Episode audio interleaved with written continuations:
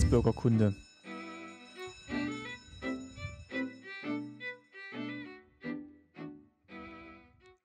Folge 60. Schönen guten Tag, mein Name ist Martin Fischer. Ähm, schön, dass ihr wieder zuhört bei Staatsbürgerkunde.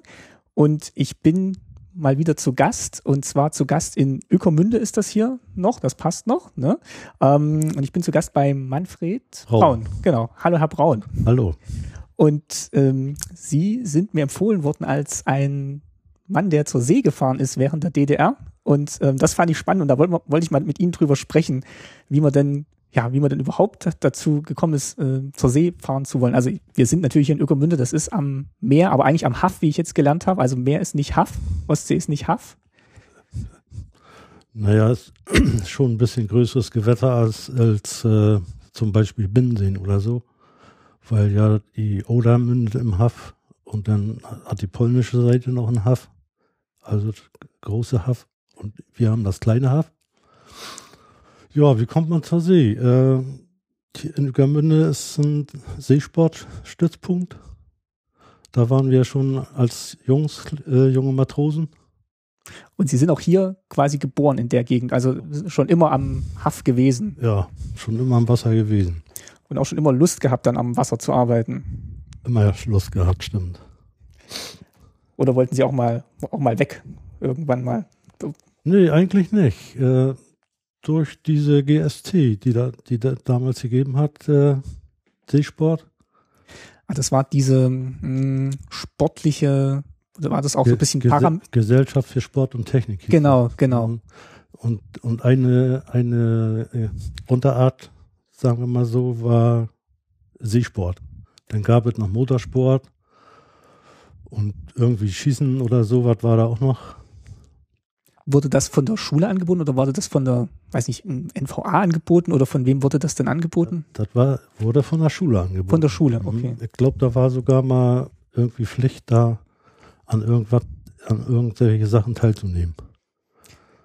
War jetzt aber nicht so, so paramilitärisch, das war wirklich so ähm, technisch sportlich oder gab es dann auch so, so Bemühungen, dass man sagt, ah, dann mm, rekrutiert man jetzt auch gleich Leute? Ja, äh, bei älteren Generationen vielleicht, aber mhm. so als wir damals da waren, so ab acht, neun Jahre bis 13, 14 hat sich da weiter noch nicht ergeben. Aber vom, vom Hörensagen weiß man, das kam dann später. Ja. Ja. Und da haben Sie gesagt, Sie wollen auf jeden Fall was mit, mit Seefahrt und Wasser machen. Naja, ich, ich war in der Abteilung Seesport mhm. und äh, in Uegermünde war ja damals auch eine große Fischereiflotte. Und äh, da hatte ich dann Interesse für und wurde auch angesprochen. Dann habe ich mich beworben nach der Schule und habe dann eine Lehre angefangen als Fischerlehrling. Haben das viele gemacht bei Ihnen in der Klasse oder waren das? Nee, ich war der Einzige. Ach, okay. Ja. Ich hätte jetzt gedacht, dass hier von, von hier aus viele dann sagen, sie machen was hm, in der Gegend und dann auch Richtung. Ja, aber aus, aus, aus dem Altkreis hier waren mehrere, sind mehrere. Okay, okay. Und äh, dann hieß das nachher Lehrling der erweiterten Küstenfischerei. Wie alt waren Sie da, wo Sie da angefangen haben? Na, nach der 10. Klasse, 16. 16, okay. knapp 17. Hm. Und das ging dann wie lange? Also wie lange hat man dann diese Ausbildung gemacht? Zweieinhalb Jahre. In Sassens. Da war es eine richtige Fischereischule. Und da wurden Lehrlinge ausgebildet und dann wurden wir nachher wieder zurück in den Genossenschaften geschickt. Okay, also war dann so theoretische Ausbildung war in Sassnitz? Praktische Ausbildung war in Ückermünde. Okay. Auf, direkt auf dem Kutter, auf dem Schiff. Und wie, wie lief dann so ein Arbeitstag auf dem Schiff ab, so als Lehrling? Was ist man dann morgens hingekommen und ist dann rausgefahren? Ja, na, das ging immer tageweise. Wenn Wetter war, dann wurde gesagt, morgen früh ist auslaufen und dann wurde, musste sich jeder Proviant kaufen. Also Verpflegung für unterwegs. Was er selbst für sich mhm. persönlich braucht, so für die Kombüse und so, das wurde dann von, den, von denjenigen, der gekocht hat, besorgt. Und äh, ja, da war ein schöner alter Handelsmann unten am, am, an der Üger, Wilhelm Bieg. Da haben wir unser Proviant immer eingekauft. Und dann ging das raus über TAF, Swinemünde-Kanal zur Ostsee. Was kauft man da so ein für einen Tag? Also das muss dann für den ganzen Tag reichen oder war dann immer Na, von wir- morgens bis abends? Nee, wir waren mehrere Tage. Ach, okay. Wir waren mehrere Tage unterwegs. Was, was kauft man denn dann so? Ein Brot, ein Stück Butter und ein bisschen Wurst und mehr war da nicht. Und dann ging's los übers Haff. Über TAF. Ja, dann musste man ja durch die polnische Grenze, damals war ja noch, äh, lag ein Grenzboot im Haff an der Grenze. Da musste man ran, dann wurde man nach Zwinemünde durchgestellt und ob man fahren darf oder nicht. Erst wurden wir ja in, in Ueckermünde ausklariert durch unsere Grenzbrigade Küste. Da mussten, die, die sind dann an Bord gekommen, die haben dann alle, da waren, wir waren immer vier Mann auf dem Schiff. Okay. Jeder hat ein Seefahrtsbuch, dass du überhaupt in Ausland fahren durftest. Also Polen war ja schon damals Ausland. Und anders kommt man ja nicht zur Ostsee, sonst hätte man müssen Binnen durchfahren hier. Äh, Zecheriner Brücke, Wolgast und dann, das ist so umständlich. Ah, richtig, ja, genau. Über oben rum bei Usedom dann. Ja. Ja. Und das ist ja für uns näher gewesen, hier über Zwinemünde. Und Ziel war aber schon immer die Ostsee, weil da eben zum Fischen das Gewässer war und das ging ja im Haff Ja. nicht. Nee, im Haff, äh, ähm, wir haben mit diese Kutter, haben wir Grund Schleppnetzfischerei betrieben Mhm. und das war, ist im Haff verboten. Ach, okay. Und da ist auch, ist auch die Fläche zu klein. Wir, wir waren ja damals 16 Schiffe in Ueckermünde, Und die sind Also, alle raus zur so alle raus, ja. Und, und zwei, zwei Kutter waren immer eine Partie. Die haben immer ein Netz gezogen. Ah, zwischen den Kuttern war dann das Netz gespannt. Ja. Ein, ein Kutter hat das Netz weggesetzt und der andere Kutter hat dann sich das Geschirr abgeholt, die Leine, das sich auseinanderspreizen konnte, das Netz, und war dann praktisch Schle Schleppnetzfischerei. Vier Stunden hat man den geschleppt und dann hat man mal reingeguckt, was da drin war und hauptsächlich war Heringsfischerei im Frühjahr hier un- unter Zwinemünde und Ahlbeck, Heringsdorf. Da in dem Terrain haben wir uns bewegt. Mussten sie sich absprechen mit den anderen Booten und auch vielleicht mit den polnischen Booten, wer wann wo fischt? Na, na jeder, jeder Land hatte ja seine äh, Meilenzone. Die DDR hatte drei Meilenzone und der Pole hatte erst sechs Meilenzone. Und nachher hat er sich ja noch wieder was zugeeignet. Der hatte dann zwölf Meilenzone. Also die Polen durften bei uns bis an drei Meilen ran, aber wir durften beim Polen nur bis auf zwölf Meilen ran. Ach so, okay. Dass Mhm. die dann mehr, mehr Gebiet hatten quasi. Genau. Jetzt haben Sie gerade gesagt, jeder hatte dieses Buch dabei, da wo dann geführt wurde, oder was, was stand denn da genau drin? Na, jeder Matrose hatte und Schiffsführer, die hatten ja, man hatte ein Seefahrtsbuch. Ja. Praktisch damals, was heute ein Pass ist. Da war die Genehmigung vom, vom Staat drin, dass man die DDR verlassen durfte. Das heißt, äh, da ist hinten im Seefahrtsbuch ein Sichtvermerk und der wurde alle paar Jahre von, von der Stasi überprüft, ob man raus darf aus der DDR oder nicht. Ach, wirklich von der Stasi? Gab's dann, musste man dann vorstellig werden? Na, nee, die haben die eingesammelt und dann wurden die nach Rostock geschickt zur Bezirksbehörde, Volkspolizei oder wie das damals hieß. Und dann hat man seinen Stempel wieder bekommen. Wenn man nun inzwischen geschieden war oder sowas, so, dann hat man keinen Sichtvermerk mehr gekriegt. Ach, wenn man geschieden war, ging's schon nicht mehr. Dann ging schon nicht mehr. Mm, Es sei denn, man hat, da waren ja auch einige bei, die haben sich dann überreden lassen und dann auch für diese Leute gearbeitet, ne? Praktisch. Das, das heißt, die haben, Na, inoffizielle Mitarbeiter. Ach so, So wie okay. das heute heißt, ja. ja. Und das heißt, man musste verheiratet sein, wenn man da mitfahren wollte, oder zumindest gebunden, oder ledige hat man dann nicht so gern gehabt? Gutes Elternhaus und äh, Polizei, polizeiliches Führungszeugnis, keine Westverwandtschaft und, und, und. So kam dann eins zum anderen und äh, dann hat man seinen, Sicht, seinen Sichtvermerk gekriegt, wenn das alles in Ordnung war, nicht? Aber man musste nie vorstellig werden, das wurde alles eingeschickt und anhand der Akten kam es dann zurück oder nicht? Ja. Wurden keine Gespräche geführt, wo Doch, doch Gespräche geführt hat der Abschnittsbevollmächtigte. Mächtigte. Ah. Gab, gab's ja überall hier. So, in jedem Gebiet, in jedem Block Ja. quasi gab es dann einen. ja. Und der kam dann zu einem nach Hause? Aber, oder? Ja, ja, ABVer. Der hat dann Ja. vorher, man im Nachhinein hat man hat ja alles so rausgekriegt, dann erst die Verwandten alle befragt und, und dann kam er noch zu einem selber, ne? Und der hat dann gesagt, ja, ich habe gesehen, Sie wollen hier Ja, mit dem Schiff die DDR verlassen für die Arbeit.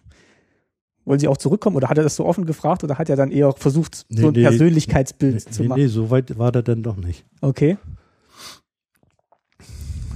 Naja, jedenfalls äh, zum, zum, wir haben immer das, wie gesagt, ausklarieren. Bevor wir raus wollten aus dem Hafen, kam Grenzbrigade Küste, hatten wir eine Besetz, Besatzungsliste ausgefüllt und der hat das dann abgestempelt, der jeweilige Offizier, dass wir da rausfahren wollten und dann haben die das inzwischen schon zur Grenzbrigade Aalbeck gemeldet und Grenzbrigade Aalbeck hat das nach Polen gemeldet und Polen hat das wieder zum polnischen äh, Grenzboot Okay. gemeldet. So, wenn wir nur da ankamen und der hatte keine, der hatte keine Meldung, das Grenzboot, dann haben wir da eben ein paar Stunden gelegen, ne? bis, bis, äh, Die Meldung da war. bis die Meldung da war. Und der kam dann an Bord auch und hat sich dann da nochmal umgeguckt. Am, am, an, äh, auf, dem, äh, auf dem Hafen nicht, aber in Swinemünde. Ja. Da war extra ein Kontrollpunkt, da mussten wir ran anlaufen, alle Kutter, wenn wir alle 16 mit mal raus waren, nicht, das war dann schon ein schönes Paket, was da gelegen hat. So, und dann kam ein äh, Offizier mit, mit zwei Soldaten, waren ja unsere Freunde eigentlich, ne? Ja, po Die Polen Polen waren ja unsere Freunde. haben wir dazugehört. Kam Off Offizier mit zwei Soldaten mit Maschinenpistole und der hat dann äh, alles kontrolliert und dann die Soldaten alles kontrolliert, Oberdeck, Unterdeck, Eisraum, alles, ob da irgendwo ein Spekulant haben sie meist immer gesucht. Spekulant heißt Flüchtling oder? Na, von Polen hier so. Ach so. Naja, die sind doch für hier, hat damals versucht auch abzuhauen. Okay. Also Polen auch verlassen. Ja, und dann sind wir zum Fangplatz, haben dann gefischt, zwei, drei Tage, wenn wir dann, und dann wieder Richtung Heimat. Dann mussten wir uns, wir hatten ja einen Grenzwellenfunk am, an Bord, über Rügenradio mussten wir uns anmelden. Und dann äh, wieder zurück nach Spienemünde, gleiche wieder Grenzer ran. So und so Und auch wieder durchgesucht. Das durch, durchgesucht und wenn der dann, wenn der Offizier dann nicht gut drauf war, dann, oh, Sonne schlafen, ihr auch schlafen. Mussten wir wieder zurück. Dann haben wir dann ein paar Stunden vor Anker gelegen und dann haben wir noch, dann hatten die inzwischen gewechselt, die Offiziere da, und dann haben wir dann das gleiche nochmal, ne? Dann kam der an Bord, hat nochmal geguckt. Guckt alles, ob alles in Ordnung ist, ob Spekulant irgendwo sitzen. Dann durften wir wieder Richtung Heimat fahren. Ist da mal jemand an Sie rangetreten oder an den Kapitän rangetreten mit dieser Bitte zu sagen, ah, könnt ihr mich nicht mitnehmen oder kam das vor? Nee, das hat sich so keiner gewagt. Das war dann eh schon zu Ja, ja. kritisch, dass dann gar keiner auf die Idee gekommen ist. Naja. Aber in der Zeit, wo ich bei der Fischerei war, sind auch von unser Personal zwei abgestiegen. Ah, In Bornholm, ja, ja, in Dänemark. die sind dann an Land gegangen, Ja, oder? die hatten Verwandte in Westen und dann sind die gleich an, man konnte ja da an Land gehen. Ach, das war erlaubt? Das war es erlaubt, ja. Okay. Und äh, die sind dann noch abgestiegen und dann haben sie sich per Telefon gemeldet, ja, sie sind schon in Hamburg und Gab's- Hat man dann mitgekriegt, gab es dann Da- mächtig Ärger für den Kapitän? Da gab mächtig Ärger. Verhöre noch Verhöre noch Verhöre und da gab es wirklich Ärger. Dann nur für das Boot oder für alle, wurden dann alle nochmal so richtig? Na, alle vier. Alle, alle drei. Einer war ja dann alle weg. drei? Ja, ja. Aber von den anderen Booten, die hat man dann noch in Ruhe gelassen oder Ja, wurden ja. die auch nochmal so richtig? Nee, nee. Die hat man dann in Ruhe gelassen. Ja, Und das haben sie, also sie haben dann die Ausbildung da gemacht? ich habe in, in Sassens die Ausbildung gemacht und Ja. bin dann als Matrose wiedergekommen und habe dann als Matrose angefangen und dann als äh, habe ich ein Patent gemacht 1972 Mhm. so ein Schiffsführerpatent Und die Ausbildung fertig war dann Ende 60er, ja 69 69. Mhm. Okay. Und dann, ja, Anfang 70 habe ich dann ein Patent gemacht. Bin dann als Steuermann gefahren. Zwei, drei Jahre. Und dann habe ich nachher selber ein Schiff gekriegt. Und das war auch eins von diesen ja, 16 Booten, die dann Ja. da fahren durften. Mhm. Und da haben sie dann, war, war dann praktisch der, mit der jüngste Schiffsführer hier in der Flotte. Okay, das ist ja, das ist ja eigentlich schön, oder? Dass man dann so ja, gleich am Anfang mit dabei sein kann, so richtig. Na ja, klar. Jetzt haben Sie hier noch Bilder liegen, ne? War da das Schiff dabei, das Sie gefahren haben? Das ist dabei. Das ist das erste Schiff, die Potsdam.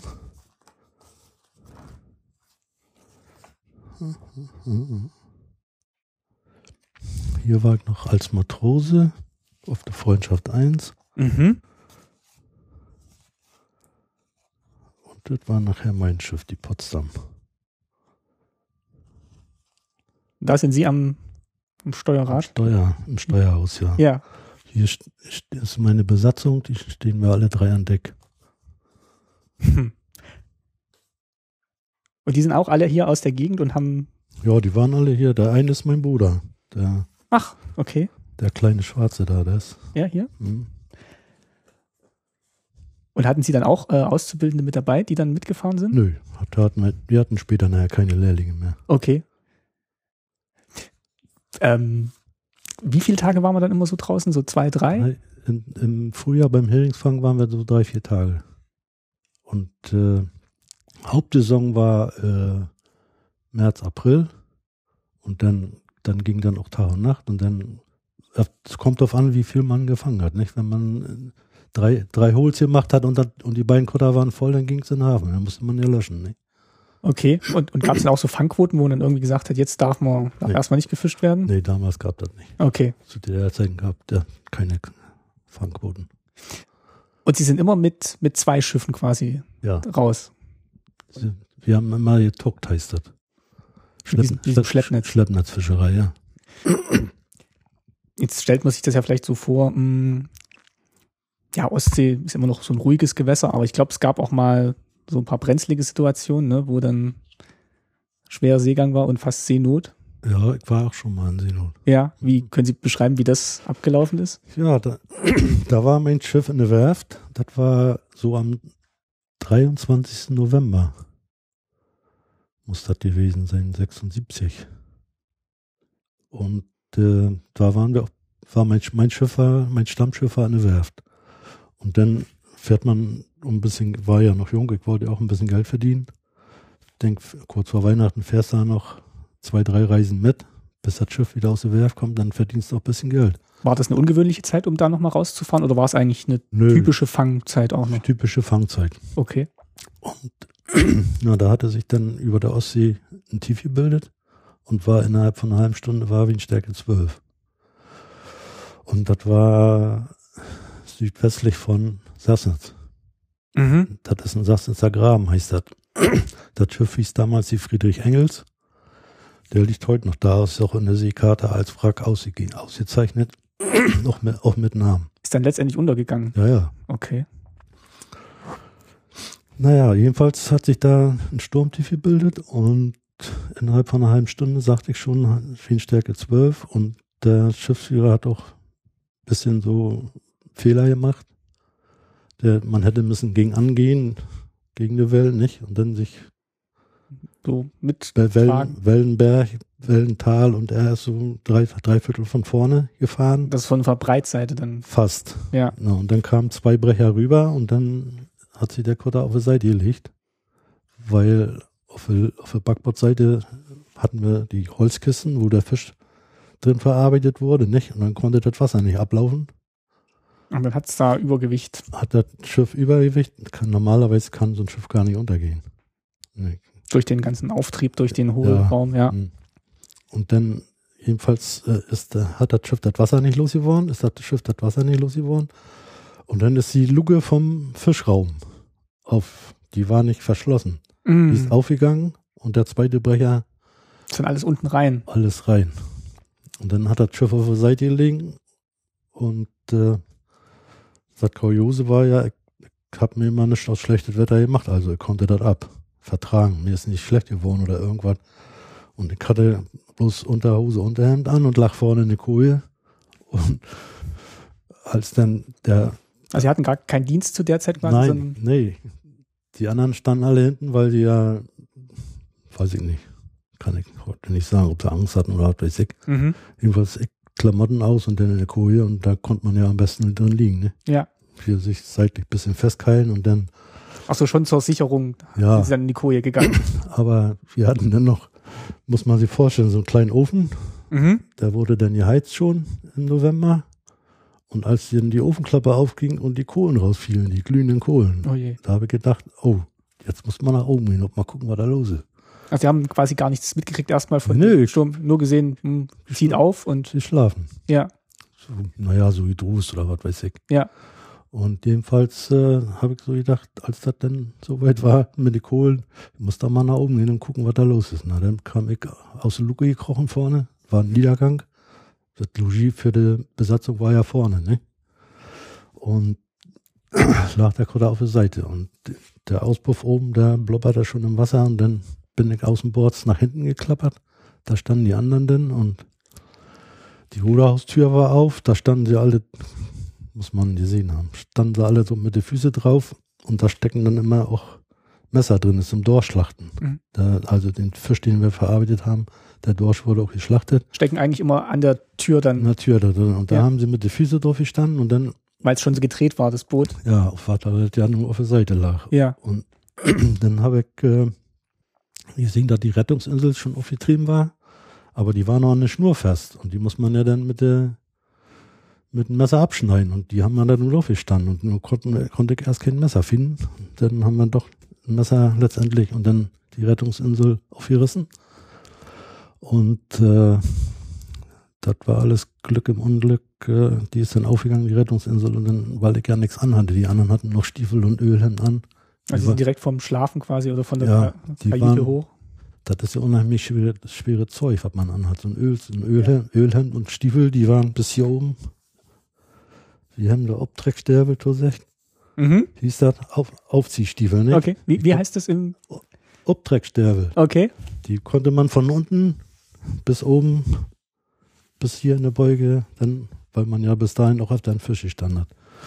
Na, jedenfalls alle rennen in der Rettungsinsel und inzwischen war ja, hatten die anderen Kutter schon Alarm geschossen hier. Rot. Wo war denn der Partnerkutter dann zu dem Zeitpunkt? Der war in der Nähe, aber das waren, gibt zwei, zwei Sorten hatten wir. 80 PS Mhm. Und 140 PS Kutter. Und, und diese 80 PS Kutter, die konnten sich gerade dann noch so in, in der See halten. Also der hatte dann weniger Probleme. Weniger, der Große, Ja, der Große. der Große hatte weniger Probleme.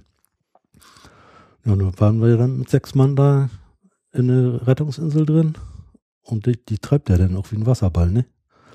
Und dann inzwischen kam pff, von Sassens hier als großer Zerstörer und Armeeboote und, und die große Fähre, die von, von Sassens nach Trelleburg fährt, die haben sich dann quer zur See gelegt, dass da nicht so eine, so eine Dünung war. Dann, dann hat ein Kutter hat uns dann aufgenommen. Die hatten das mitgekriegt, dass sie Die haben, wir hatten in Seenot waren. der, unser Partner, der hatte ja rot geschossen. Also, Also Seen- Li- Li- Lichtkugel, Seenot-Signal, Signal. rot. Hm. Und sie waren jetzt ja nur in Unterwäsche begleitet. Es war im Ja. November, haben sie gesagt. Das Ja. war bestimmt schon ganz schön frisch, um es mal vorsichtig zu sagen. also, nachher im Hafen, später im Hafen, da, da, ich, kann, hätte können hier so reinkneifen im Fleisch, das war alles weiß. Nichts mehr also, gespürt. Nicht gespürt. Aber war alles durchblutet, aber das Fleisch hat man nicht gespürt oder so, ne? Hat eine ganze Weile gedauert, bis das wieder alles fun- funktionstüchtig war. Wie lang ging das zwischen der Ofen fällt um und sie gehen an Deck bis zur Rettung durch die Fähre? Mhm. Ja. Halbe, dreiviertel Stunde. Ja. Aber schon, also fühlt sich also wahrscheinlich du- sehr, sehr lang an. Eine gute halbe Stunde sind wir im Wasser umher Ja. getuckert mit dem Schlauchboot, ne? Und äh, das ist eigentlich bloß für vier Leute zugelassen. Und sie Weil- waren zu sechs, haben sie gesagt. Ja, weil äh, habe ich vielleicht vorhin nicht richtig erklärt, aber äh, ein Kutter nimmt das Geschirr, Also das Schlepp. das Schleppnetz Ja. und dann steigen zwei Mann vom anderen Kutter über. Und dann bleiben, sind, verbleiben da nur zwei. Und die bleiben dann den ganzen, ja, der, verbleibt der Kapitän und der Maschinist. auf dem einen, auf mit dem Schlepp, ne, äh, Zeug. Den, der, der das Schleppnetz hat, der, da bleiben ja, da, da steigen zwei Mann rüber, da sind dann sechs Mann. drauf. Okay. Und wir waren das Schleppnetz. Okay. Nicht? Deswegen sechs Mann in der Rettungsinsel. Und die ist ja nur für vier Mann zugelassen, also haben wir bis, bis am Bauch im Wasser gesessen. Nicht? Ach, die sank dann ein und dann so weit runter. hat die nicht so viel Auftrieb gehabt, weil so viele drin waren. genau. Aber das, das kann ja immer mal passieren, dass quasi sechs Leute, also das, das kommt ja relativ häufig vor, dass sechs Leute auf einem Schiff dann sind, dass die Rettungsinsel, die müsste das ja dann eigentlich so abbilden können. Ja, müssen wir mal im Hinterkopf festhalten, war zu DDR-Zeiten. Heute ist Ja, geht ja. das alles gar nicht mehr. Da können wir ja noch später noch so kommen. Ich fahre ja immer noch als, als Hobby mit jetzt. als Rentner auch. Ja. Und da sind bloß jetzt, wo ich jetzt noch immer mitgefahren bin, als Rentner zwei Mann drauf, Vater und Sohn. Früher waren wir vier Mann drauf, heute machen das, haben sie auch eine ganz andere Technik und so. Okay, aber das, das geht jetzt heute auch sicher mit zwei Personen, dann brauchen wir Okay. dann keine vier. Die haben so viel Technik an Bord, dass das mit zwei Personen geht. Okay. Und Sie fahren dann mit äh, noch so beim, beim Fischen oder ist das denn? Ja, ja, Sie- jetzt als Hobby. Okay. Hm? Sehen Sie das, also, dass dann heute immer noch so die gleichen, die gleiche Begeisterung dabei ist bei denen, die das jetzt heute machen? Oder ist Ja. das, ein- ja. Und die kommen meistens auch von hier.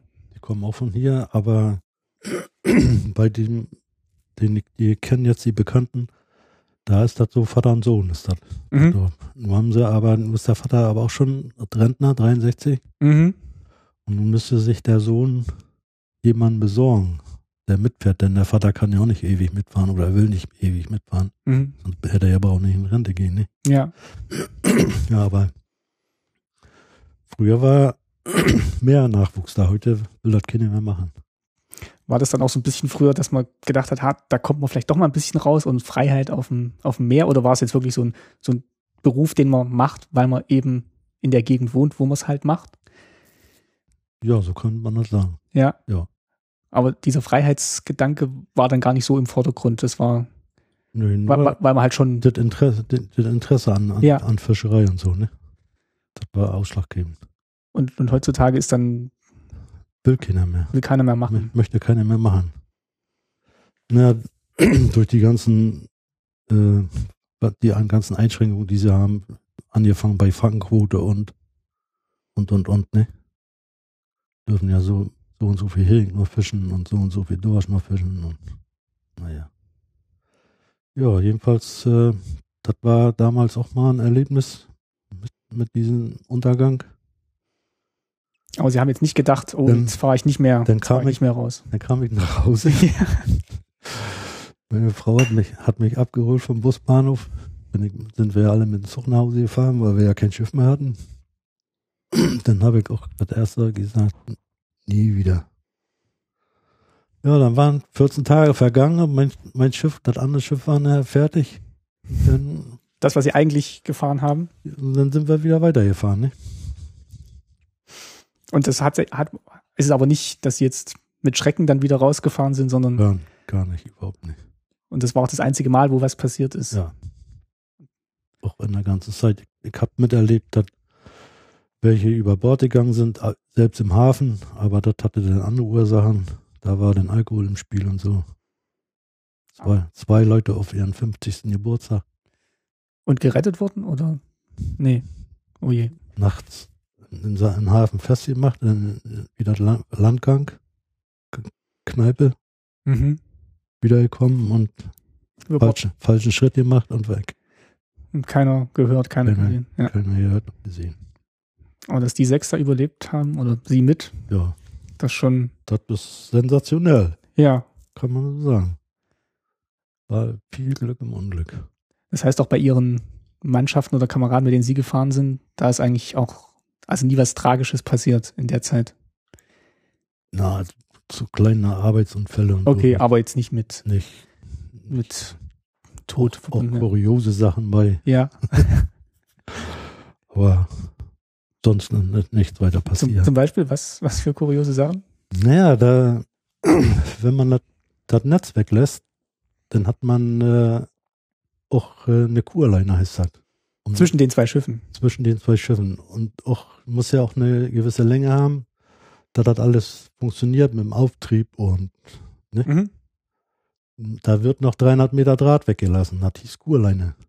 Und die, da war ein Deck eine Winch, da war der auf, aufgetrommelt, der Draht, Mhm. und dann lief der über Rollen an Deck. Bis hinten zum David und dann ins Wasser. Und da hat mal ein Maschinist beim Weglassen vom Draht, wenn der, wenn der Kutter hochfährt und taucht ein, dann ist der Mhm. lose. Mhm. Und in dem Moment, wo der lose war, macht er einen Schritt rüber und will nach vorne gehen. Und in dem Moment macht der Draht sich steif. Oh. Und da hat er ein bisschen Pech gehabt. Ne? Und dann war das ja so kurios. Das klingt jetzt erstmal schmerzhaft. Weniger für ihn. Und dann bis nach Hause in die Pütz. Das Pützwasser aufgeschlagen und Ja. dann hat er da drüber gesessen. Und dann brauchten wir, haben wir Zeit, Kamerad krank und so bei, beim, beim Nachhausefahren im Haft. Schon Am, signalisiert. am Boot, ja. an dem Grenzboot. Der hat dann gleich gesagt, weiterfahren. Doktor, weiterfahren, Doktor. Das war auch so mit bisschen kurios. Und hat er geschafft und hatte bleibende Schäden Naja, nee, nee, ist alles wieder in Ordnung. Okay. Ja, alles gut zurück, zurückgebildet, aber Oh, das klingt, ja, klingt schmerzhaft. ja, ja. Ja, Aber sie sind eigentlich dann, also das ganze Jahr, also jetzt sagen wir von Frühjahr bis, bis Winter reingefahren. Es gab jetzt nie irgendwelche Pausen, wo man sagen konnte, da geht's jetzt nicht aufs Meer. Oder wenn es mal, mal, mal, mal zugefroren oder so. doch, wenn zugefroren, die Ossis zugefroren war. Okay. Dann äh, wurde die Flotte verlegt von Ueckermünde. Haff ist, ist am ehesten zugefroren. Mhm. Weil es Und, so ruhig ja, und äh, dann wurde die Flotte verlegt nach Sassnitz. Und dann haben wir von da aus gefischt. Dann sind sie morgens immer nach Sassnitz oder sind dann Nee, wir, da- dort geblieben? Ging dann auch länger. Wir konnten dann da nachher auch den Fisch abgeben. Da war, ist ja auch ein Fischkombinat gewesen. Konnten wir da auch den Fisch abliefern und dann waren wir auch länger unterwegs. Aber sie also- waren eigentlich das ganze Jahr auf See. Kann So ziemlich. Kann man so sagen, ja. Das ist immer saisonbedingt. Dann der Hering im Frühjahr, der war unter der Küste hier. Aalbeck, Heringsdorf, Mhm. bis zur Oderbank. Und dann äh, war eine Zeit lang gut. Dann kam, wenn der Hering weg war, dann kam Sprotten. Dann, dann konnten wir Sprotten fischen. Und wenn der vorbei war, dann mussten wir nachher auf tiefem Wasser, hat sich dann der, der abgeleichte Hering verzogen, Bornholm, um, um Bornholm rum, Ja, okay. um die Insel Bornholm. Und dann, das, das war unser Fangrevier dann im Sommer. Da haben wir dann äh, Fässer mitgenommen und haben den Hering dann eingesalzen.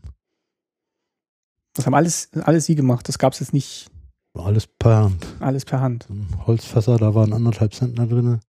Die musste man dann, da haben drei Kisten Hering reingepasst und dann zuhämmern mit, Schon an Deck.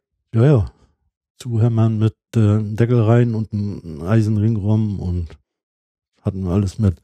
Da konnten wir dann auch länger bleiben. Da hat, hier hat der Hering dann gehalten. Waren sie da eigentlich angestellt beim, weiß ich, gab es dann VEB Fischereiwesen?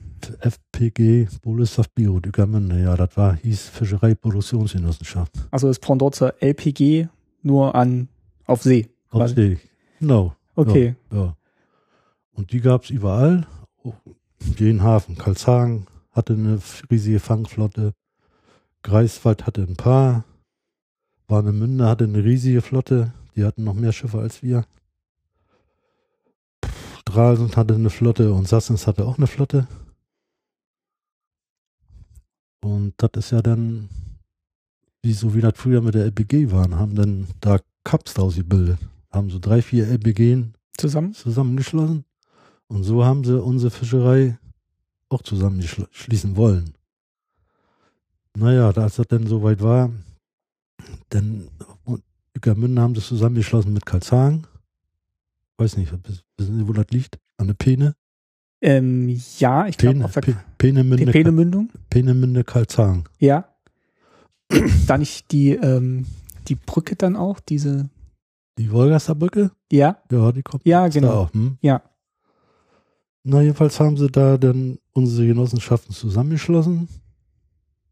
Und äh, Karlshagen war das so, die sind morgens runtergekommen mit Fahrrad. Die, die Herren Schiffsführer, die haben da gewohnt.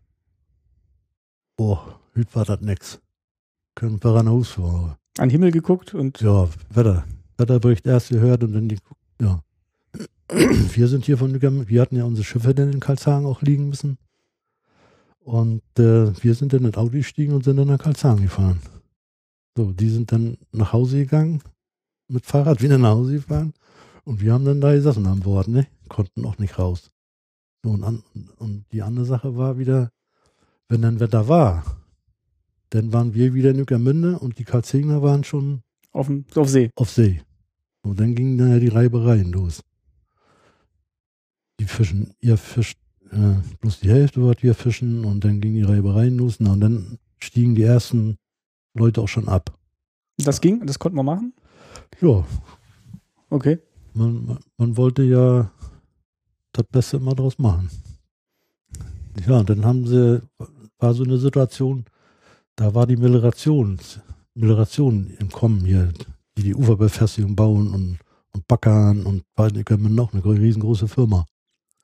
Okay, die, die haben also einfach um die, die Fahrerinnen auszubuckeln? Aus, ja, und da sind viele Leute von uns hingegangen. Okay, weil das lukrativer weil war und sicherer lukrativer war und, und sicherer war und äh, hat dann keinem mehr gefallen. Und, und äh, ich war dann auch noch, das war dann schon 1980. Mhm. Also sind Sie gerade so, so 12, na, 12, 13, 14 Jahre waren Sie dann auf See? 14, 15. 15, mhm. okay. Mit Lehrlingszeit und so. Genau. Mhm. Dann haben sie mir noch einen anderen Kutter gegeben, einen moderneren schon, mit einer Netztrommel und sowas. Und dann habe ich noch den, die Frühjahrsfischerei mitgenommen. Also bis 30. Juni und dann bin ich nachher auch zur LPG gegangen. Weil sie auch gemerkt haben, es Wird ist nicht mehr. Nee. War das dann noch mit Karlshagen? Da war dann mit Karlshagen, ja. Okay. Das heißt, sie haben auch gemerkt, das ist zu aufwendig und bringt nicht mehr vor, vor den Ertrag. Vor allen Dingen auch im Winter und so. Ja. Wir haben ja nur noch auf der Straße liegen im Auto. Das hatte mit Fischerei nichts mehr zu tun. Achso, weil sie immer hinfahren mussten, zurückfahren mussten hinfahren müssen, manchmal auch umsonst hinfahren. Und, und, alles auf eigene Kosten auch, ne? Ach so, okay. Ja. Gab es dann keinen Dienstwagen von nee, der nee, nee. VPG? Ja. Von der F FPG. Äh, FPG, Entschuldigung, mhm. ja. Fischerei Produktionsinnovation. Ja, ich habe auch überlegt, wo das V hergekommen ist. Und dann haben sie gesagt, jetzt nicht mehr, jetzt Schluss. Ja, jetzt Schluss. Und dann, meine Frau ist Krankenschwester und äh, ein ehemaliger Kollege, der war auch bei der, der war auch erst bei der Fähre in Sasses hier. Und dann ist, ist er auch zur Fischerei gekommen zu uns. Und der war schon ein Jahr eher ab, ab äh, die hatte schon ein Jahr eher gekündigt und war schon in der Landwirtschaft, der und hat er als Heizer gearbeitet in der Gärtnerei, hat gut Geld verdient und Mensch, komm noch zu uns, dann kommst du da hin und dann. Naja, du hatte ich dann die Frühjahrsfischerei noch mitgenommen, hatte ich ganz gut Geld verdient. Und dann kommst du mit Master LPG und kriegst 650 Mark. Im Vergleich zu vorher? Das im Vergleich zu vorher, da habe ich erstmal ein langes Gesicht gemacht. Ne? Was war das? Was hat man da so verdient als ah, See? Ja, war kommt auf den Fang drauf an. Das hat, man hat ja immer nach Fang bezahlt. Ach so, das war jetzt kein also, Festgehalt wie. Nee, nee. War das, schon nach. Deswegen war man ja auch hinterher, so viel Fisch wie möglich zu fangen. Okay. Und so. Naja, da habe ich dann äh, die drei Monate noch 7000 Mark verdient. Pro Monat? Nee, die, die drei, drei, Monate zusammen? Drei aber okay, Monate. also zwei, knapp über zwei sowas. Ja, ja. Und dann mit 650 in der LPG. Ja, angefangen, ja. Ja. Und ähm, ja, abgesehen vom Geld ist das dann eine große Umstellung gewesen von See in Land und dann Landwirtschaft. Auf jeden Fall. Fiel Ihnen schwer. Ja. War ungefähr ein Jahr zu Hause. Und äh, dann äh, hatte ich ja noch Bekannte bei der Fischerei. Und dann habe ich mal mit meiner Frau gesprochen und gesagt, weißt du was, du rufst mal Krankenhaus an in Wolgast, ob du da Arbeit kriegst. Und ich, ich versuche nochmal in Karlshagen. Da haben Sie schon ein Jahr gearbeitet in der Landwirtschaft da, und haben gemerkt, hm. ja, gefällt mir nicht. Okay. Na, jedenfalls äh, habe ich auch einen Onkel da in Wolgast und der hat da, war der Bürgermeister von drei Dörfer da in, in der Umgebung von Wolgast, Sauzin oder wie das hieß da. Und der wollte mir auch eine Wohnung besorgen. Also wenn man da wohnt in Karlshagen, ist man schneller am Boot. Ist das wäre das ideal ja. gewesen. So, nun hatte ich aber inzwischen mein Seefahrtsbuch abgegeben. Das lag in Rostock. Mhm. Und dann war ich zur Genossenschaft hinter, nach den Werner Bügel hieß er damals der Vorsitzende. Ja, du kannst sofort wiederkommen und wir brauchen dich, wir stellen dich ein. So, und dann sollte ich den dann und dann Bescheid kriegen. Sagt er, das wird gar nichts, du kriegst dein Buch nicht wieder. Sag, na nu. Hm. Na, haben sie rumgeeiert, rumgeeiert, und hab ich, dann habe ich noch so einen Stapel Post, wo überall hingeschrieben habe. Bezirksbehörde. Die sollten mir ja sagen, warum sie mir mein Buch nicht wiedergeben, ne? Mhm. Haben sie ja nicht gemacht. Aber als ich Lehrling war, hatte ich das ja beantragt. Da hatte ich ja noch keine Westverwandtschaft. Und durch meine Frau hat, die hat fünf Cousins in West-Berlin Oh, gewohnt. Weiß ich nur nicht, ob das damit zusammenhängt. Jedenfalls haben sie mir mein Seefahrtsbuch nicht wiedergegeben und dann war das endgültig aus. aber sie hätten es gemacht, wenn es geklappt hätte. Dann wäre ich noch dabei, denke ich mal. Haben Sie später rausgefunden, woran es lag, dass es nicht geklappt hat? Also, dass Sie das Seefahrtsbuch nicht zurückgekriegt haben? Oder war es jetzt nur die, also war es jetzt die. Vermutung, dass es daran lag, dass Ihre Frau Westverwandtschaft hatte? War Vermutung und äh, die äh, irgendwie wollten sie mir auch einen ausfischen, weil ich, äh, weil sie hatten mir ja noch ein neues Schiff gegeben. Und dann, äh, Kurz danach. nicht kurz bevor, Also, also kurz bevor, Bevor- Sie dann gesagt haben, bevor ich gekündigt habe, ja, noch, wie, wie hieß das damals, wie ist ich, Aktivist und all so ein Quatsch, Ah. hat die da noch alles, und, als Grund angeführt haben. ja, ja, Ja. haben sie mich noch zum Aktivisten gemacht und dann gehabt noch Geld. Aber ich wollte dann weg. Und na jedenfalls nach, den, nach einem Jahr wieder und dann, ob sie mir einen auswischen wollten oder weiß ich nicht, Und dann sind Sie zurück in die Landwirtschaft und, zurück in die Landwirtschaft. Bin da geblieben dann. und dann war es in Ordnung, weil Sie dann wussten, es geht nicht mehr auf See. Naja, und, und dann ist ja auch nach und nach auch alles zusammengebrochen. Dann war es so Mitte 80er, ne? Das jetzt so die Zeit, also 80, 82. 82 haben Sie gesagt, dann noch das Ja. Jahr, genau. Ja, Ja, ja. Hm. Und dann ist ja, ist ja die ganze Fischerei zusammengebrochen. Und dann war es besser, in der LPG zu sein, Ja. immer noch Dann war also noch besser eine LPG als äh, auf See. auf See. Jetzt hatten Sie ja vorhin gesagt, einer Ihrer ja, ähm, Kameraden ist dann, mh, der war noch bei der Fährgesellschaft, also das wäre vielleicht auch noch eine Möglichkeit gewesen, so, so Fährfahrten zu machen innerhalb der DDR. Der war, der, der war auf der Sassnitzer Fähre. Das, Ja, das ging ja alles über der Reichsbahn. okay. Ja, der ist auf der Fähre gefahren. Die haben ja dann die Waggons festgemacht und so. Der ist äh, Sassnitz-Trelleborg gefahren. Ach so, und da hätten Sie auch das Seefahrtsbuch gebraucht. Also Da hat man auch tatsächlich was bekommen. Okay. Ja. Und jetzt so. Aber das war ja nur schon, er ist ja schon vor mir. mhm. Er war ja dann inzwischen schon bei uns bei der Fischerei eingestiegen. Okay, ja. Ich hatte jetzt bloß gerade überlegt, wenn man jetzt Mhm. wirklich noch auf See hätte bleiben wollen, ob es dann so Fährfahrten gegeben hätte, die man hätte machen können innerhalb des DDR-Raums, wo man nicht die Grenze überschreiten hätte müssen. Ja. Aber gab's nicht. Also so Ausflugsfahrten gab's wahrscheinlich eh nicht so viele zu DDR-Zeiten. Da hatte ich nachher auch noch ein Angebot hier. Ach, okay. Ückermünde hier bei der Weißen Flotte. Die haben Leute gesucht mit einem Patent, die einen Zettel haben, nicht Okay. fahren. Aber das Wollten sie nicht. Das waren alles äh, Reedereien aus dem Westen Mhm. und man hat wegen Geld und dann gibt Geld und dann gibt kein Geld. Und dann habe ich das auch sein lassen. Okay, und dann war dann LPG das, was sie dann weitergemacht haben. Ja, aber bin bin Wasser am treu geblieben. Dann bin ich schon über 20 Jahre jetzt bei der Seenotretter auch.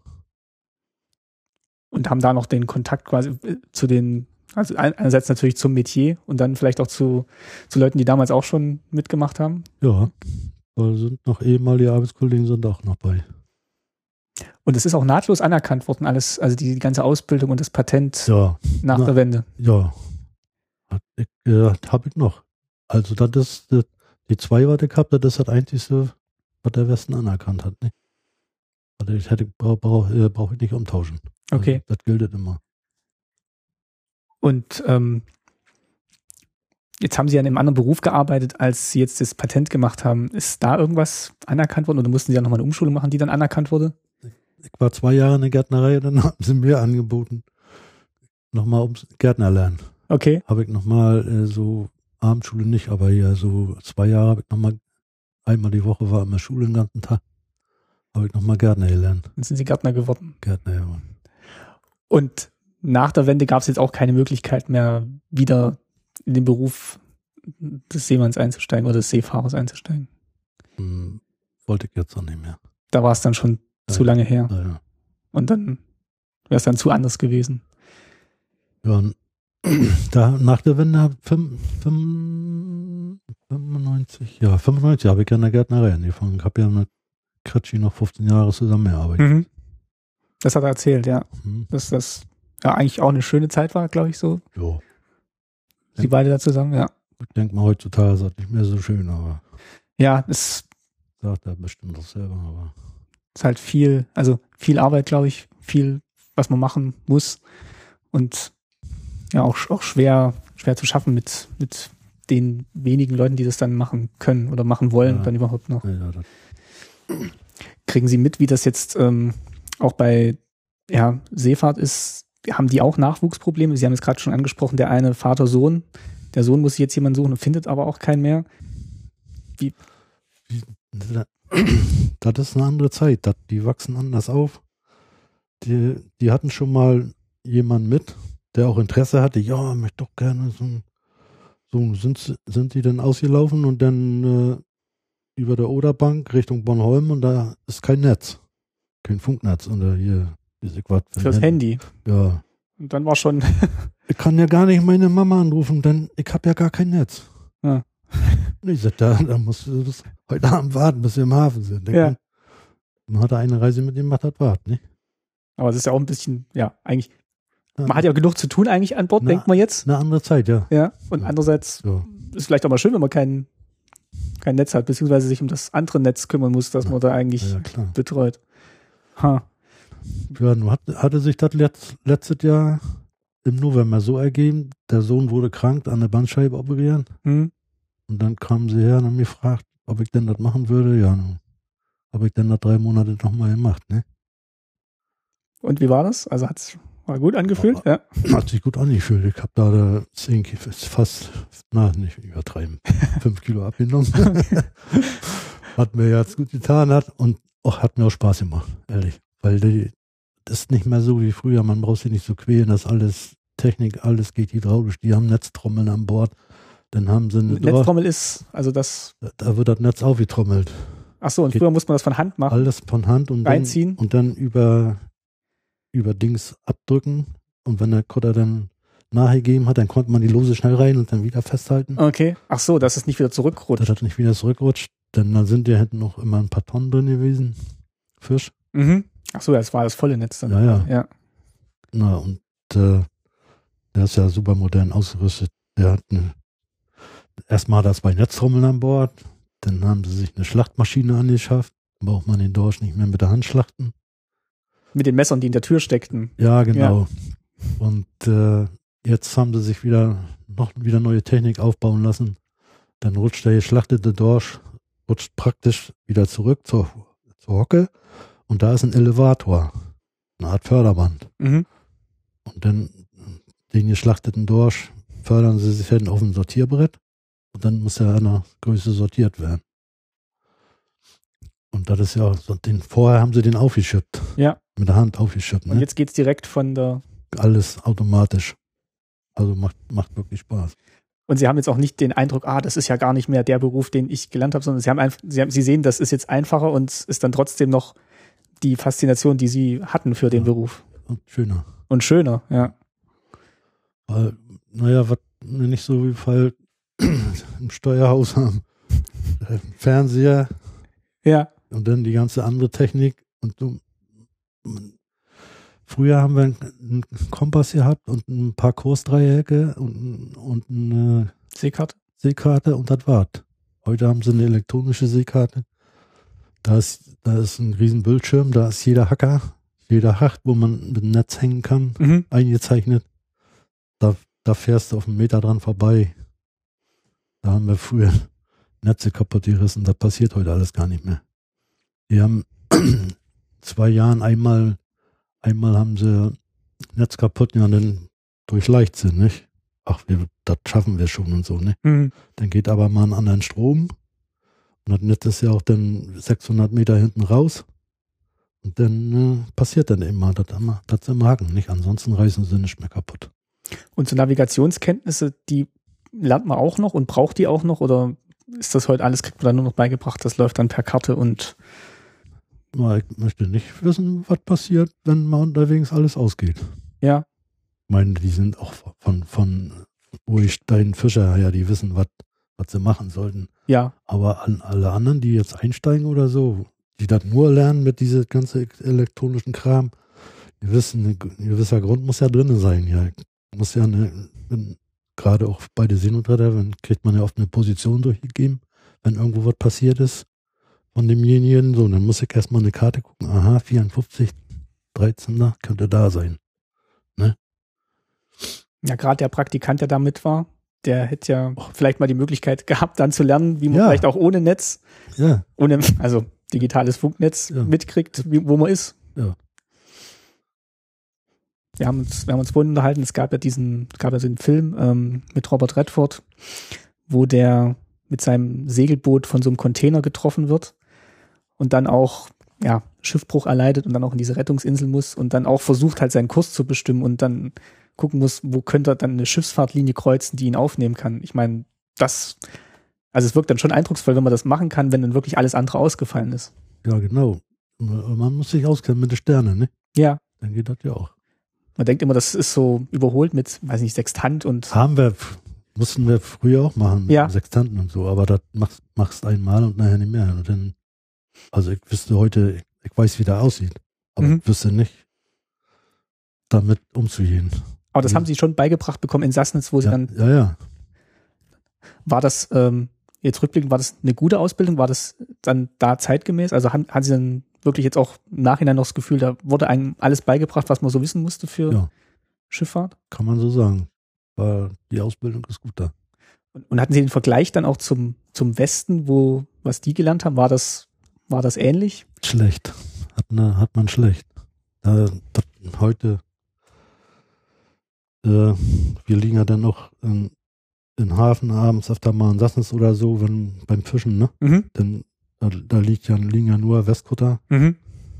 also äh, Kutterfisch Cuxhaven, die haben ja alles aufgekauft, hier was, was hier Rang und Namen hat. Das ist eine Firma, die jetzt Und- hier.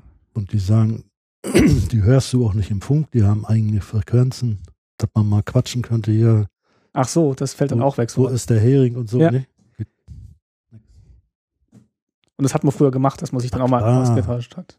Wir haben, wenn wir uns unterhalten haben, hier unter Zwienemünde, was war dann drin? Ja, 100 Kisten wären das wohl. Dann haben, in Sassnitz hatten sie ja eine große 26 Meter Flotte.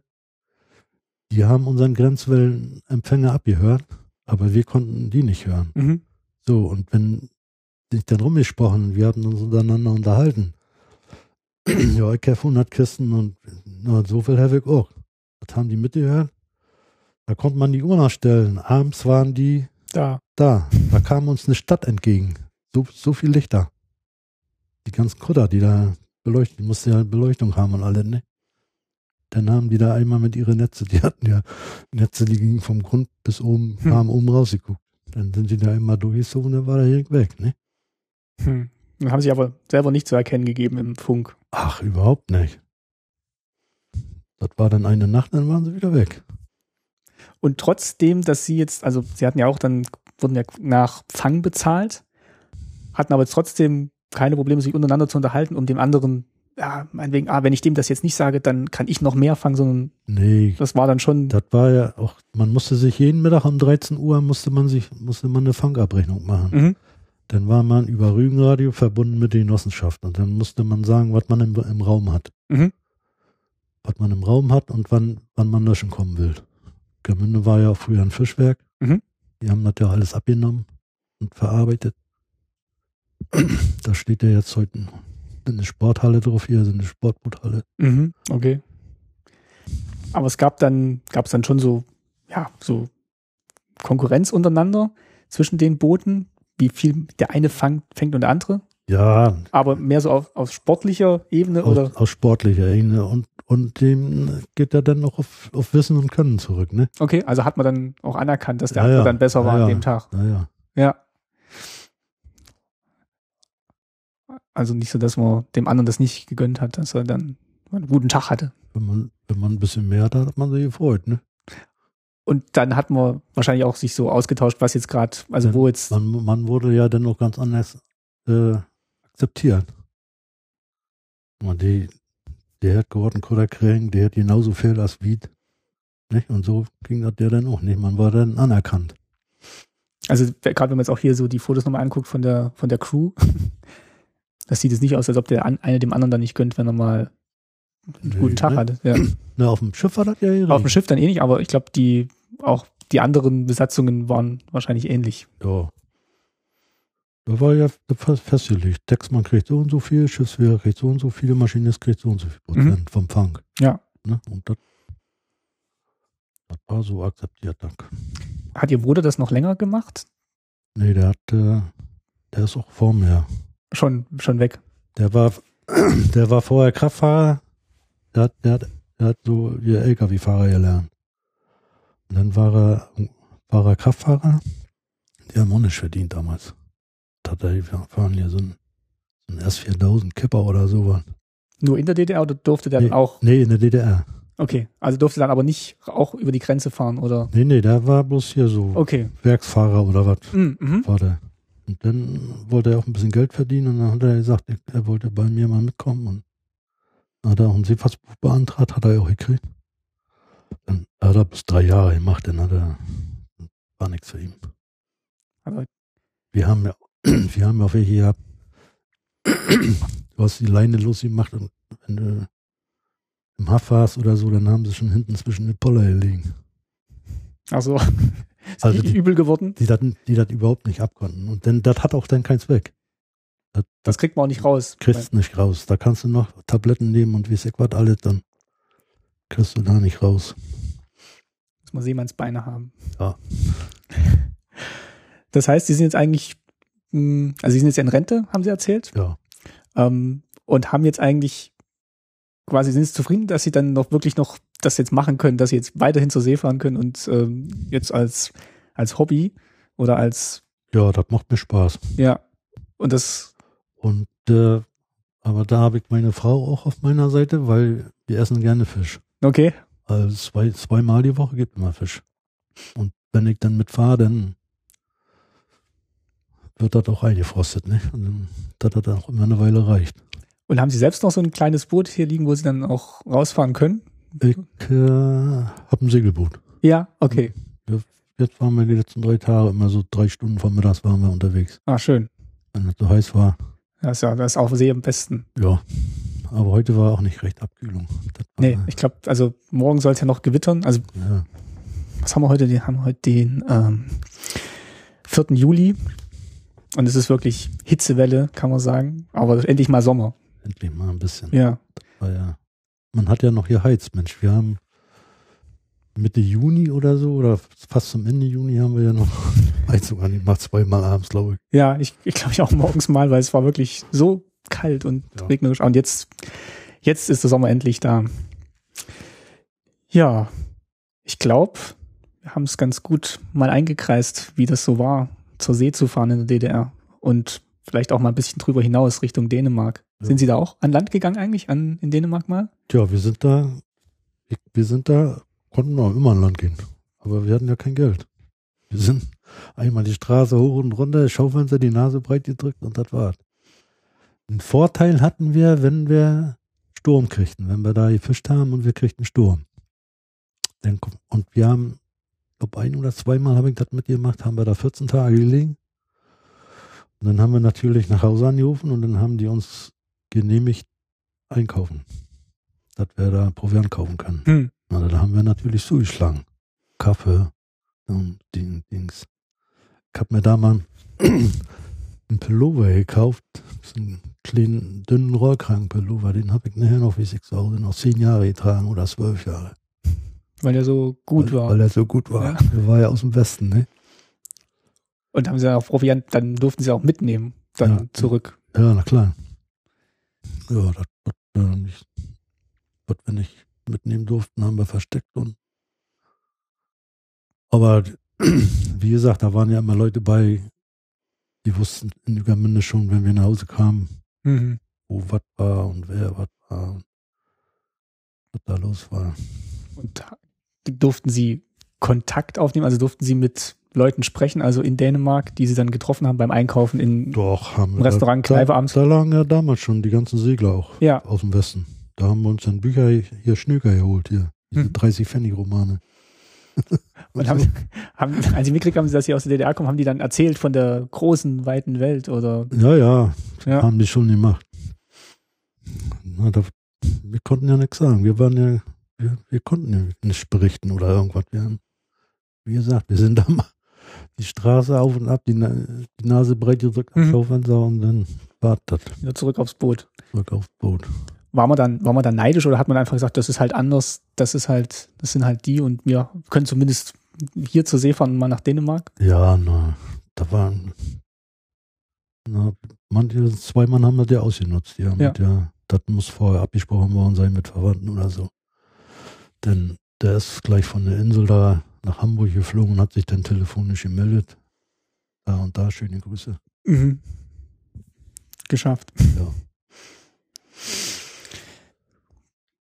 Gut. Ach so, ein Kuriosum Ja. war, war noch in, in Dänemark. Wir, wir hatten doch in DDR keine Plastikkanister. Für, ähm, So 5 Liter, 10 Liter für Benzin. Für Benzin, ja. Da sind dann immer welche losgezogen auf dem Schrottplatz. In Dänemark. ach, auf den, auf den Schrottplätzen gesucht, ob es da Kunst. Da haben wir immer diese Kanister geholt. Und dann war mal in der, in der Bildzeitung war mal irgend so ein Kuriosium. Die roten Matrosen von Walter Ulbricht suchen in Dänemark Kanister. Ja. Das, das soll mal in der Bildzeitung drüben gestanden haben. Und dann wurden sie aufmerksam durchsucht nach Kanistern oder hat das eigentlich keinen interessiert dann von der, von Nee, hat, hat keinen interessiert, aber so, so was war da, so was ähnliches war da mal. Das muss ja irgend so ein Wessi da, der das gesehen hat. ja, Ja, äh, Ulbrichts rote Matrosen suchen klauen die Kanis- Kanister in in Dänemark. Dänemark, ja. Ja, das ist, schön, das ist eine schöne Geschichte. Heute guckt man das gar nicht mehr an, ne? Nee, das ist, das hört man ganz oft, dass so Sachen, die man damals ganz begehrlich gesucht hat, heute denkt, ach, äh, wenn es kaputt geht, kaufe ich es neu oder so. Also Naja, das verliert auch so an Wert, wenn man es immer kaufen kann. Dann haben, wir- ich habe ja damals im Neubau gewohnt und dann haben wir über, über der Straße eine Garage gehabt und dann haben wir sie getroffen. Ich dann, eine Nachbar auch, ja, warst schon wieder in Dänemark? Hast einen Kanister mitgebracht? und damit neue Geschäfte gemacht, ne? Das ist verrückt, das, das Ja. dann sowas, Kann man sich gar nicht vorstellen. dass das, ja, dass das nicht gab und das muss dann in Dänemark, kriegt man es dann, ja, wenn man Landgang hat, ja. durchsucht man die Schrottplätze nach Benzinkanistern. Wir haben öfter, da sind ja dann am Hafen in, in Nexi oder in Rönne sind ja dann noch so eine riesigen Behälter, wo die Fischer und alle, auch alle ihr Schrott reinschmeißen, nicht? Wenn man mit einem Meter Festmacher oder sowas, was nicht gebraucht wird. Da sind wir mal lang gegangen. Das, aber das haben wir uns auch nicht getraut, das mitzunehmen. Dann so Technik mitzunehmen. Ja, Ja. das, Kanister war noch unverfänglich. nee. Öfter waren, man hat ja so eine Auftriebskörper, auch so eine Blasen und so. Ja. Die waren kaputt, die haben wir dann mitgenommen, zu Hause geflickt. Gab ja nicht. Und hat man auch keine, keine, kein Geld bekommen, das zu kaufen irgendwie. Ach, wo? Gar nicht. Das heißt, die Schiffe waren, waren eigentlich gut in, waren, waren in Schuss und bis auf solche Kleinigkeiten, aber Die, die, die Kutter, die wurden ja auch alle zwei Jahre kontrolliert von, das war so eine deutsche Schiffsrevisionskommission, hieß das, DSRK. mhm. Dann musste der Kutter aufgeslippt werden. Dann wurde hinten die Welle kontrolliert und die Schraube kontrolliert. Und äh, dann kriegte man ein Zertifikat. Und das wurde regelmäßig zu der Zeiten und die wurden, da wurden noch jedes Jahr welche in eine Werft geschickt, wo Holzarbeiten, die sind ja aus Holz gewesen, die, diese 17 Meter Kutter, die wir Mhm. hatten. Und repariert. Also da vom Fang wurde ja immer was einbehalten für so eine Sachen. Ne? Mhm. Und dann Genossen, ganze genossenschaftsmäßig, kam ja da ein bisschen was zusammen, dann konnte man mal wieder mal einen Kutter in eine Werft schicken, mal wieder ein bisschen reparieren lassen, ne? Und wir hatten jetzt als Mannschaft nie so den Eindruck, oh, wenn ich jetzt mit dem Kutter rausfahre, wer weiß, ob ich zurückkomme, sondern waren eigentlich immer Die sicher, waren- dass es Waren, Material tut. waren bis auf das eine Mal, aber da, da, der kam gerade aus der Werft, der war general überholt. Ja. Das Schiff, was der, die Friedrich Engels, der da liegt äh, auf dem Grund. Okay, da war das, ich dachte, das wäre jetzt eher aufs Wetter zurückzuführen gewesen, als jetzt, War aus Wetter zurückzuführen. okay, war jetzt kein technischer Defekt, was dann irgendwie die, doch die Nee. Klappe aufgegangen ist oder so. Das und, und ein bisschen, äh, Unerfahrenheit vom Kapitän, sagten sie. ja, das, der hat da ein paar Fehler gemacht, die er hätte nicht machen. Ja, dass er das Schiff falsch gelegt hat in, Mhm. in den Sturm. Ja, umso besser, dass es, dass es dann so ausgegangen ist. Ja. Vielen, vielen Dank für diese Erlebnisse und diese Eindrücke von der Seefahrt. Ich habe mich sehr gefreut, dass, dass wir das aufzeichnen konnten. Ich werde es dann noch ein bisschen bearbeiten, aber ja, vielen, vielen Dank schon mal dafür. Ich hab noch, jetzt habe ich noch eine Einladung im Oktober. Zwei, zwei Wochen mitzufahren bei der, beim Kotter. Ah, Ja, der, Okay. wo geht's da hin? der Vater möchte, der macht eine, eine Reise mit der AIDA oder so, zehn Tage. Mhm. Und dann fahre ich zusammen mit dem Sohn. Ah, das sind die beiden, von denen Sie vorhin schon erzählt Ja. hatten. Und wo geht's, wo geht's hin? Auch wieder hier Ja, die alte Rude. Arkona. Ja. Das ist Arkona, sagen wir dazu. Das ist nördlich von Sassnitz. Das ist der, hier ist, hier ist der Kutter beim Fischen. Ach ja. Dann wird gerade Netz reingeholt. Heutzutage wird das alles in Fischraum gelassen. Ach, das sind die, die sind die Trommeln. Das sind die Trommeln, ja. ja. Und da ist der Fisch, der wird jetzt an Deck gehievt und dann kommt er, in, das ist der Fischraum. Hier durch diese Rohr kommt der, wird oben der Beutel aufgemacht und dann läuft das alles hier im Fischraum. Und da Bis- wird dann automatisch weiterverarbeitet. Bis zu 20 Tonnen. Und dann, dann wird das immer Tagesfischerei im Hering jetzt. Dann fahren wir nach Mukran. Da ist eine Anlage, da ist auch der, der, der Holländer noch gebaut, so ein riesiges Fischwerk. Und da fährt man hin, dann halten sie einen Wasserstrahl rein und ein dickes Saugrohr und in, in einer Stunde ist man den ganzen Fang los. Das heißt, Ohne was damit zu machen. das heißt, das geht gar nicht mehr über Nacht, sondern das ist dann morgens fängt man an und abends liefert man es schon ab. Schon ab. Ja. Und fährt man dann eigentlich jetzt auch noch zu zweit oder ist das dann Zu zweit.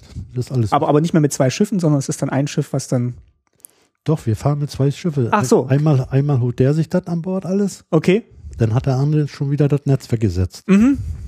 Und, und wenn das zweite Mal hochgeholt wird, dann holt der, äh, wie holen wir das Netz rein. Okay. Dann machen die sich beide voll und dann geht das nach Ist Mukran. immer noch die Verbindung zwischen den beiden ja, ja. Schiffen da. Mhm. Okay. Also das hat sich, das hat sich nicht verändert. Das ist Nee, jetzt das nur noch ist- nur ist modernere Technik. So sieht er, Ja. so sieht er aus.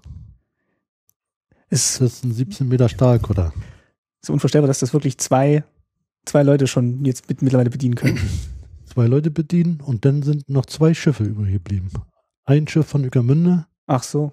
Und ein Schiff von Karlshagen. Von den 16 hier. Von den 16 hier und den 18 oder 20 Von Karlshagen. Von Karlshagen, ja. Verrückt. Ja. Und das andere ist jetzt alles durch große, durch große Reedereien oder nicht Ja. Reedereien, aber Schifffanggesellschaften. Cuxhaven. Cuxhaven. Das, äh, das ist ja noch die Schweinerei. Die, die haben die größten Schiffe und, und du, je größer dein Schiff ist, weil durch die äh, Begrenzung der Fangquoten, je größer dein Schiff ist, umso mehr Fangquote hast du. Ach so. Weil du hast ja mehr Unkosten an Diesel und Ja. was alles und dann Geht da schon mal mehr weg durch Ja. die großen Schiffe. da teilen, da, Cuxhaven, da teilen die sich die ganze Fangquote auf. Und was noch übrig bleibt, kriegen dann diese Kleinen, die hier noch, rum, noch rumdümpeln, ne? Und das ist dann auch der Grund, warum es jetzt nur noch eins von 16 und eins von 18 gibt. Ja. Ja. Und hatte der Sohn Zuversicht, dass er das weitermachen kann, wenn er jemanden findet, der mit ihm fährt? Ja. Und wenn er, wenn er nicht jeden, keinen findet, dann will er den Kutter verkaufen und dann sich einen kleineren kaufen. Dann fährt er eben alleine. Okay. Und er kann davon leben oder die Und zwei kann- können davon leben. kann dann davon leben, ja.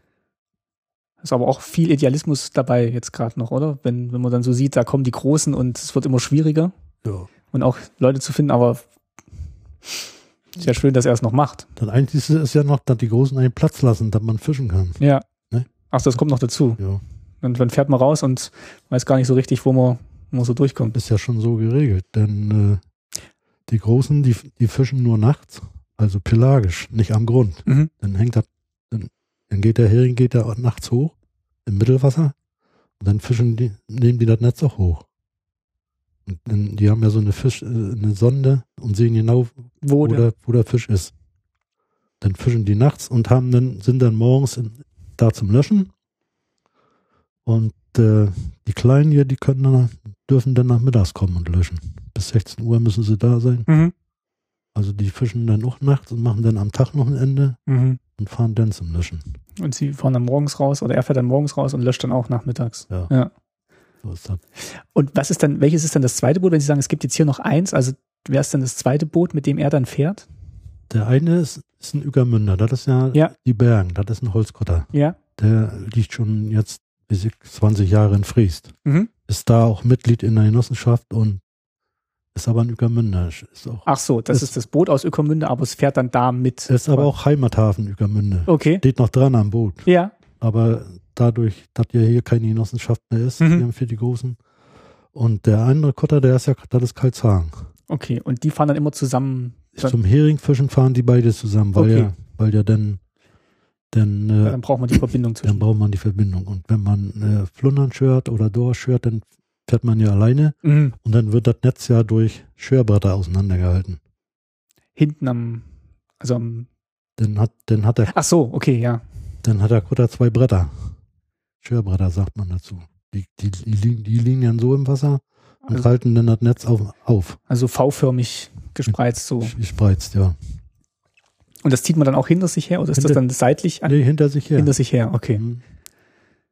Das, das eine Brett wird vorne weggelassen, muss man so, so 30 Meter weglassen und dann hält man das fest Mhm. mit der Winde und dann kommt das ja schon auf Druck und dann Zieht sich das andere auf. zieht sich das auf und dann lässt man das hintere weg und dann zieht sich das auch auf.